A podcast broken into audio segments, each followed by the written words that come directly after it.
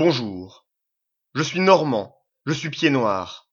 Je suis français, je suis Tancred Bouglet-Vénésia, et je vous souhaite la bienvenue dans un nouvel épisode de l'histoire des colonisations. Histoire des Indes orientales, le podcast de la rencontre des deux mondes.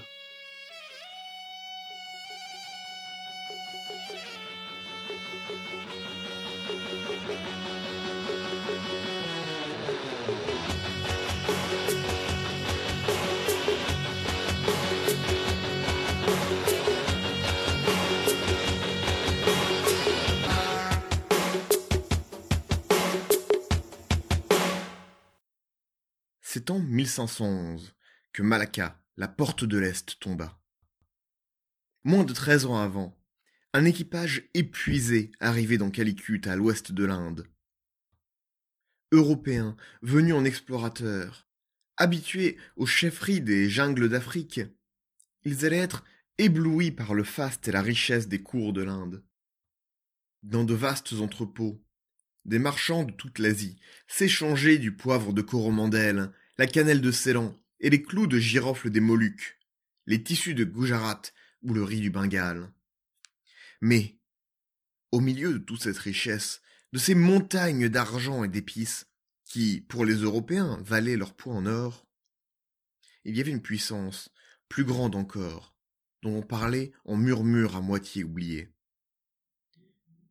Plus de soixante ans auparavant, une flotte immense était venue dans le port des bateaux plus grands que tout ce qu'on avait vu avant, des voiles immenses comme des nuages et des coques comme des montagnes. À leur bord, des armées entières. Mais cette flotte n'était pas venue pour faire la guerre, mais pour le commerce et pour le prestige. Cette flotte était la flotte de l'empereur de Chine, Yongle, et était menée par le légendaire eunuque musulman Zheng He. Venue du bout du monde, elle incarnait tout ce dont les Européens rêvaient. La richesse et la puissance agissant comme un aimant sur la psyché européenne. Dans le monde de l'océan Indien, on s'arrachait les marchandises chinoises. Les porcelaines et les soieries étaient une marque de richesse de Istanbul à Hanoï, de Mombasa à Bangkok, à tel point qu'on les incrustait dans les murs sur les côtes Swahili.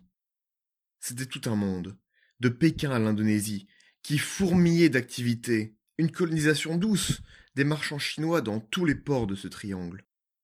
Cette zone s'ouvrait sur le reste du monde par le détroit de Malacca, une ville portuaire ayant connu une énorme croissance au milieu du XVe siècle. Tamouls, Gujarati, Chinois, Javanais, tous s'y retrouvaient pour commercer, sous l'œil protecteur du sultan. Malacca, sans armée ni interland viable, survivait, se nourrissait du commerce. Malacca était tout simplement la porte de la mer de Chine, la porte des épices de l'Indonésie. Il fallut moins de treize ans aux Portugais pour faire tomber cette porte et s'engouffrer dans la mer de Chine. Après que Gama ait ouvert la première zone, de la côte Swahili à l'Inde avec la mer Rouge au nord, et que Albuquerque ait ouvert la deuxième zone en faisant tomber Malacca en 1511, une nouvelle génération allait ouvrir cette troisième zone.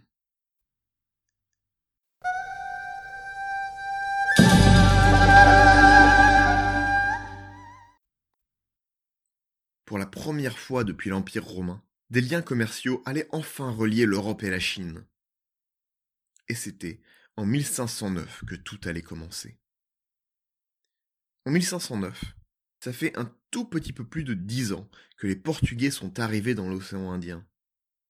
Ça peut être beaucoup, mais en même temps assez peu. Il y a dix ans, on élisait Sarkozy, et il y a seize ans, le 11 septembre 2001. Le temps passe vite maintenant, c'était la même chose au XVe siècle. Les Portugais ont donc établi une tête de pont fragile en Inde, mais ils voient bien qu'une des grandes sources de richesse est plus à l'est.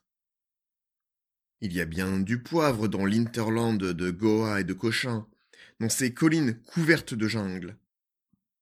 Il y a aussi des étoffes qui viennent du Gujarat au nord de l'Inde, et des chevaux qui viennent de Perse. Mais les clous de girofle, la noix de muscade, les soies, les porcelaines viennent du Grand Orient. Cet Orient magique est gardé par une ville non moins merveilleuse, Malacca. Malacca est née assez tard, vers le milieu du XVe siècle. Elle fait partie de ce grand essor musulman qui arrive tout juste dans la région. Au XVe siècle, la grande partie de l'Indonésie est encore hindoue, tout comme nos amis du Champa. Les Portugais vont donc arriver dans une région assez fragile, prise dans des luttes ethniques et religieuses entre hindous et musulmans. Malacca est une thalassocratie, c'est-à-dire une ville dirigée par les marchands. Certes, il y a un sultan, mais Malacca est entièrement dépendante des réseaux marchands. Elle est sur une péninsule marécageuse et ne produit quasiment pas de nourriture. Il y a bien un peu de poisson et un peu de riz dans l'arrière-pays, mais pas assez pour soutenir cette ville de plusieurs centaines de milliers d'habitants. C'est une plaque tournante du commerce, et c'est sa position géographique centrale qui la rend si importante. Aujourd'hui encore, le détroit de Malacca est un des plus fréquentés avec la Manche. De nos jours, on y trouve d'ailleurs Singapour, une autre grande ville commerciale. Un autre de ses avantages est d'ailleurs l'autre raison pour laquelle ce détroit est si important. C'est qu'il est au carrefour des moussons.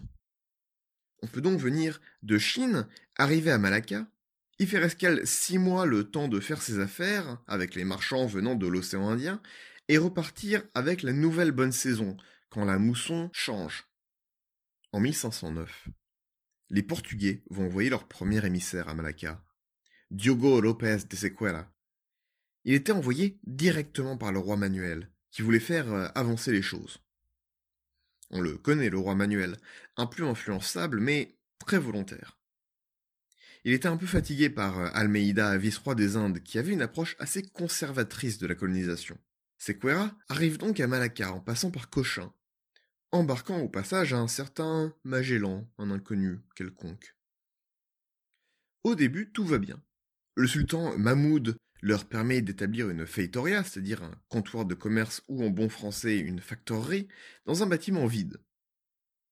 Ce fut quand même un dilemme pour lui. En effet, il a dû entendre parler de ce qu'il s'était passé aux Indes. Calicut les avait laissés rentrer, et les Portugais, Vasco de Gama, s'étaient comportés comme des brutes, et avaient attaqué sans aucune provocation. Du moins, tel devait être le récit que lui faisaient les marchands musulmans. L'autre exemple était Cochin. Le roi les avait laissés entrer en alliés et il était devenu une marionnette de l'Estado d'India. Mais ces villes, cette thalassocratie, sont basées sur le libre-échange. Que faire? Le sultan va choisir la pire des voies possibles, celle du parjure. Après avoir accordé la feitoria, les marchands musulmans vont le convaincre de revenir sur sa décision encore acceptable. Bon, on peut changer d'avis. Sauf que le sultan ne va pas leur donner une rebuffade diplomatique, mais va tenter de les capturer. Il lance ses hommes sur les vaisseaux portugais ancrés dans le port. Une bataille s'ensuit et, sans trop de surprise, les Portugais réussissent à s'enfuir. C'est évidemment un camouflet pour le Portugal, mais Albuquerque a d'autres chats à fouetter pour le moment. Néanmoins, une grosse dizaine de Portugais ont effectivement été capturés et vont continuer à donner des informations aux Portugais jusqu'à leur retour en 1511. Albuquerque vient de prendre Goa. Il l'a même prise deux fois. Ce port appartenait à un des grands États de l'Inde, le sultanat de Bijapur. Les Portugais ont pu le prendre une première fois grâce à leur tactique et leur puissance de feu, mais n'étaient pas assez nombreux pour tenir la ville. La deuxième fois, ils s'appuyèrent plus sur les divisions religieuses, en profitant de la grande guerre contre le Vijayanagar, la confédération hindoue du sud de l'Inde. Ils reprennent la ville, et avec l'aide d'un soldat hindou, passent tous les musulmans au fil de l'épée. Cette fois, vu qu'ils ne laissent que des hindous, il n'y a pas d'appui extérieur pour reprendre la ville. Goa relativement sécurisée. Il est temps de venger l'affront de Malacca. La flotte portugaise embarque le maximum de soldats, tous les hommes disponibles. Malacca a été demandé par le roi Manuel lui-même. Albuquerque n'a pas le droit à l'erreur. Il doit prendre cette ville, sinon il ne pourra pas tenir ses fidalgos et ses hommes. Pire encore, s'il subit une défaite, il pourrait ne plus avoir assez d'hommes et de navires pour tenir ses possessions en Inde.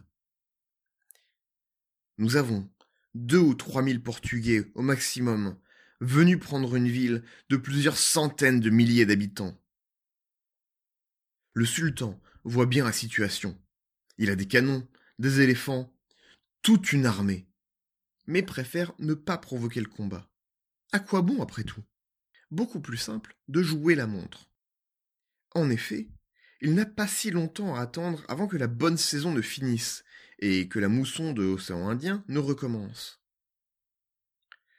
Les Portugais devront alors repartir pour ne pas laisser leur position sans défense un an de plus, le temps que la bonne mousson revienne. Albuquerque s'en rend compte aussi.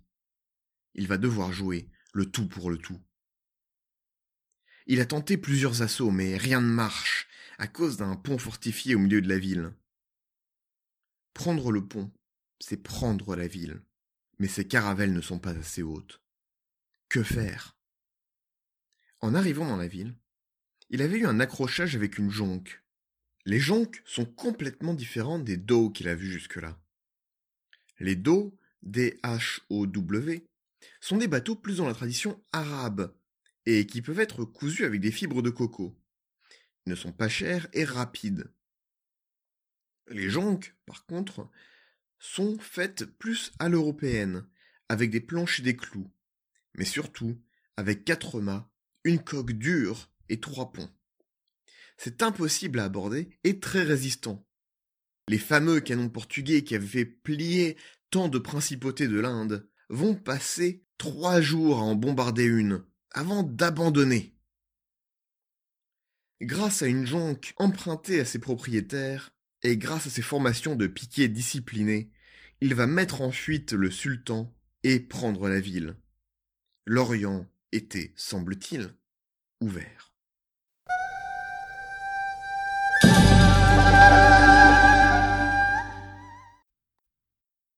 Mais, en prenant Malacca, les Portugais avaient fait une grande erreur. Comme le Vietnam, comme les Champas, Malacca était un État tributaire de la Chine. Chaque année, le sultan de Malacca payait un tribut nominal aux grands frères chinois, symbole de l'appartenance à un monde unifié sous le regard de l'Empire du Milieu. Albuquerque pensait n'y voir qu'une extension de l'absence de système de l'océan Indien, un monde d'anarchie où de petites puissances indépendantes se débattaient entre elles. Mais il se trompait. Il s'agissait d'un monde bien ordonné, avec un gardien, un hégémon méfiant et prêt à intervenir. Cette année 1511 avait donné de beaux exemples de réussite aux Portugais. Ils avaient pu prendre Goa et Melaka, deux villes très riches, et remplir leurs cales de butin. Ils avaient pu s'imposer commercialement par la force des armes. Mais tout ça, c'était précisément ce qui n'allait pas marcher avec la Chine. Là où Malacca avait été miné par des dissensions ethniques et un pouvoir faible, la Chine aurait une administration très moderne et unifiée là où Malacca avait pu être prise en un coup audacieux. La Chine était d'une étendue immense, là où Goa avait pu être prise quand son propriétaire luttait pour sa survie. La Chine était pacifiée. La Chine, le Grand Prix, l'Eldorado asiatique, allait aussi se révéler le plus grand obstacle. La prochaine fois, nous verrons les premiers efforts, les premières tentatives portugaises au-delà du détroit de Malacca, et comment leur maladresse faillit leur fermer l'Empire à jamais.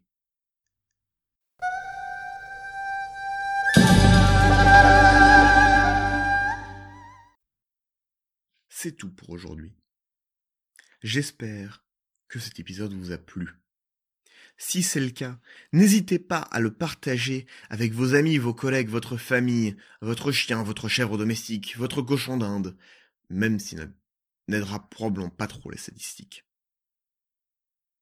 Ce podcast est disponible sur SoundCloud, mais aussi sur des applications comme Podcast Addict ou Stitcher, ou votre application podcast sur votre iPhone ou votre tablette Apple. Cela vous permettra de ne jamais louper un épisode, car vous recevrez une alerte dès qu'il y aura un épisode nouveau. Ça veut aussi dire que vous pourrez l'écouter en bougeant, c'est-à-dire en marchant ou en conduisant, plutôt que d'être devant votre ordinateur avec la page SoundCloud ouverte. Je vous remercie d'avoir écouté et vous dis à bientôt.